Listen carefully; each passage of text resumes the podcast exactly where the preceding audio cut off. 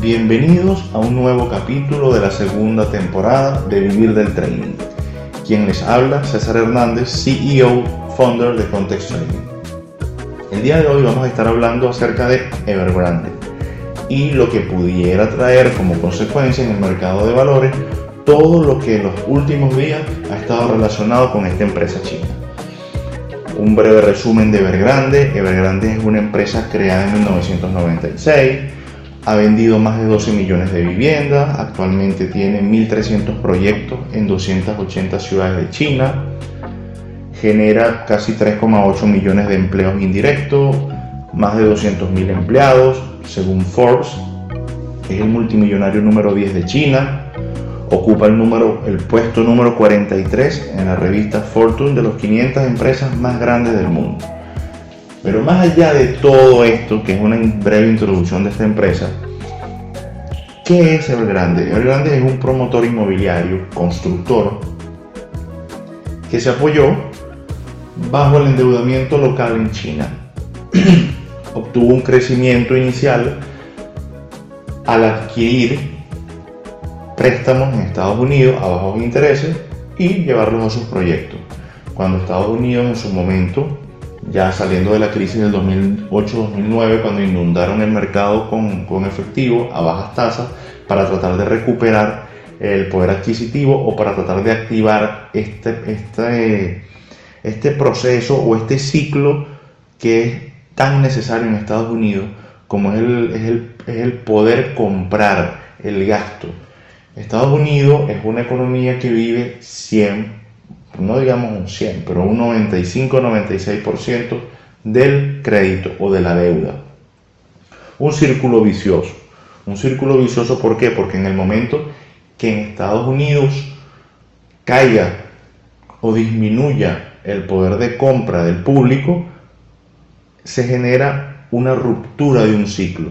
¿Por qué? Bueno, sabemos que Estados Unidos, el techo de la deuda estamos en un momento donde está muy cerca de llegar al techo de la deuda. Normalmente cuando estamos cerca de llegar al techo de la deuda ocurre lo que es un cierre de gobierno, mientras en el Congreso discuten si aumentarán el techo, si permitirán el aumentar el endeudamiento, etc. China realizó algo muy parecido. Lo único fue que adquirió préstamos en Estados Unidos a, a bajos intereses o a bajas tasas, a, tipos de intereses muy bajos, para desarrollar eh, proyectos inmobiliarios en China. Y estos proyectos los iban comprando el público o el, el, privado, cuando digamos el público, es las personas, pues no, es, no es el Estado, esto lo adquirían las personas, entonces llamemos a las personas al público como tal. Los adquirían basados en deuda, iban al banco, solicitaban un préstamo, una hipoteca y compraban un proyecto inmobiliario, un, apartamento, una casa, el proyecto que estuviesen desarrollando. Ahora, pero más allá de si la empresa tuvo crecimiento o no tuvo crecimiento, lo que puede influir en el mercado de valores actualmente siempre será el miedo. En la actualidad, hay bancos y fondos de inversiones que tienen participaciones de estas empresas. ¿Qué quiero decir con participaciones?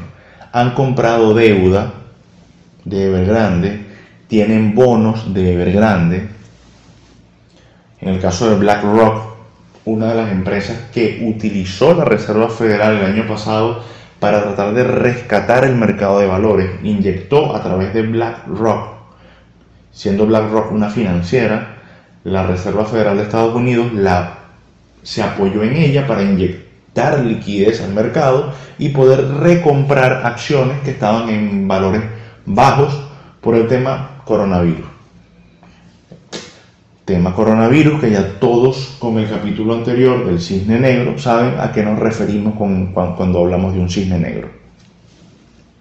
Ahora, entrando un poquito en detalle con BlackRock, eh, BlackRock, Goldman Sachs, que son una de las bancos y financieras que tienen participaciones o bonos de Evergrande, ¿por qué la posibilidad de default o la posibilidad de impagos de los bonos de Evergrande podría traer consecuencias en el mercado de valores? Cuando un fondo de inversiones tiene participación en algunas de estas empresas, es decir, ha comprado acciones de esta empresa, tiene bonos de una empresa como esta, si la empresa llega a caer en un default, que es la imposibilidad de pagar sus deudas, automáticamente en este fondo o financiera o banco se genera lo que para muchos inversionistas es sumamente preocupante, porque es que el valor de un bono o acción pudiera pasar a tener valor cero. Y de esta forma, a pesar de que las financieras y los fondos de inversión normalmente tienen una gestión de riesgo, tienen una gestión de riesgo donde la mayoría de estas inversiones son de alto riesgo. Cuando invierten en un país como China, ellos evalúan un riesgo donde si la inversión tiene un resultado positivo, el rendimiento pudiera ser cinco veces su riesgo.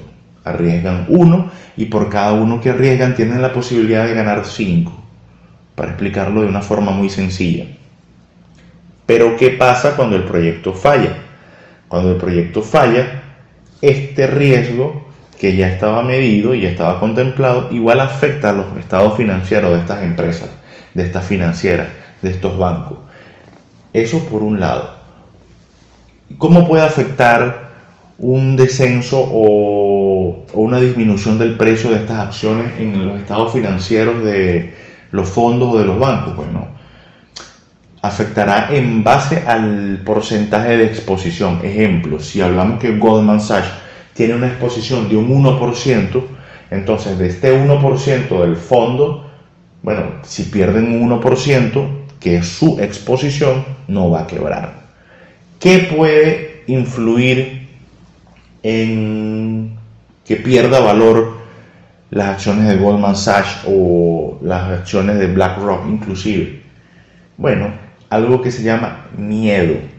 El miedo en los inversionistas puede traer consecuencias muy negativas. ¿Por qué? Porque viendo todas las noticias, si los inversionistas se dejan llevar por la marea, se dejan llevar por los rumores, van a ir y van a liquidar las acciones de BlackRock y las acciones, las acciones de Goldman Sachs, las van a vender al precio actual de mercado. Y al vender las acciones y no haber quien compre estas acciones de nuevo, por ley principal del mercado de oferta y demanda, los precios de estas acciones van a caer. No va a ser una caída muy notable, pero van a disminuir. Y si a medida que pasa el tiempo, los rumores de Evergrande siguen en aumento, esto lo que puede traer como consecuencia para todo aquel fondo, banco, financiera que tenga bonos, acciones de esta empresa o tenga exposición en esta empresa, una disminución en sus precios. Pero vamos a ir un poquito más allá de todo esto. ¿Realmente Evergrande tiene el poder de colapsar el mercado financiero en Estados Unidos? No. La respuesta es no. ¿Puede esto ser un cisne negro? Quizás. Pero realmente el cisne negro, en este caso, Evergrande va a ser la excusa. ¿Por qué la excusa? Va a ser la excusa para que el mercado haga lo que tiene que hacer. Cuando ustedes observan en, en bolsa o cuando observan en los mercados financieros una acción cuyo precio está sobrevalorado, es inminente que en cualquier momento este precio vuelva a la normalidad. Vamos a decir aquí o vamos a explicar rápidamente y de forma muy sencilla qué es un precio sobrevaluado y qué es un precio subvaluado. Ejemplo, si ustedes tienen una empresa cuya acción basada en los estados financieros, en los EBITDA anuales de esta empresa. Y el cálculo les permite observar o sintetizan que el valor de esta acción es de 50 dólares, su valor real y valor justo es de 50 dólares. Y actualmente esa acción en el mercado está por encima de los 150 dólares por acción, por ejemplo. Esto es una acción sobrevaluada. ¿Qué quiere decir esto? Esta acción se está negociando a un precio muy por encima de su precio real. Entonces es inminente que en cualquier momento, basándose en cualquier cisne negro, basándose en cualquier excusa, en cualquier fake news, en cualquier movimiento milimétrico, esta acción volverá a su nivel normal. Así como tenemos empresas con acciones sobrevaloradas, tenemos empresas con acciones subvaluadas. Y son empresas cuyo acción o, cuyo valor por acción real o justa pudieran ser los mismos 50 dólares y actualmente se están negociando o transando en bolsa alrededor de los 15 o 20 dólares. Es el mejor momento para poder comprarlas. ¿Por qué? Porque es un precio muy por debajo del precio del mercado. Pudiéramos decir que es una oferta. Hablándolo en términos simples, estamos ante una oferta. Entonces, cuando, cuando tenemos una gran oferta, ¿qué hacemos? Compramos. La clave en el mercado de valores está en comprar acciones, bonos, letras, cuando el valor de la empresa se encuentra subvaluado y venderlo cuando el valor de esta empresa se encuentra sobrevalorado. Es la mejor forma de poder invertir en bolsa. Entonces, no se sorprendan en los próximos días que observen que Goldman Sachs tuvo una corrección de X por ciento. Que BlackRock está presentando una corrección de 8%, 12%, 15%. Son acciones, son empresas financieras, bancos, que se encuentran actualmente sobrevaloradas. Entonces, es normal que estos precios vuelvan a su precio normal o a su precio promedio. En capítulos anteriores lo hablamos, precios promedios, medias móviles, precios promedios de 20 periodos, de 50 periodos, de 200 periodos. Entonces actualmente tenemos un mercado sobrevalorado. ¿Qué podemos estar viendo en los próximos días? Un regreso de los precios a su promedio normal. Entonces, Evergrande puede ser un cisne negro conclusiones del capítulo de hoy. Evergrande puede ser un cisne negro.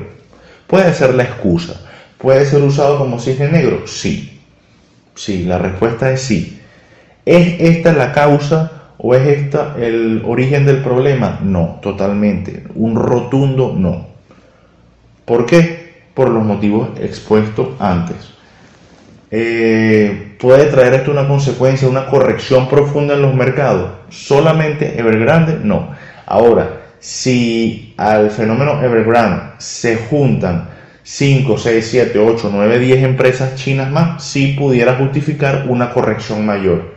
Corrección mayor que es obligatorio que se genere para que el mercado continúe con su movimiento normal. Entonces, eh, vamos a, nos vamos a estar viendo en el próximo capítulo. No olviden seguirnos por nuestras redes sociales, arroba Context Trading en Instagram, Twitter, YouTube.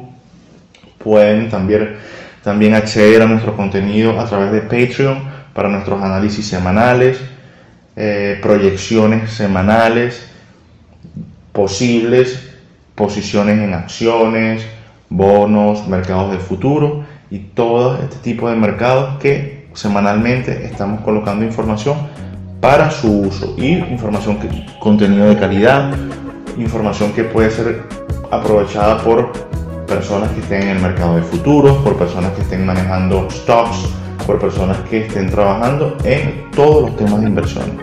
nos encontraremos por aquí en el próximo capítulo.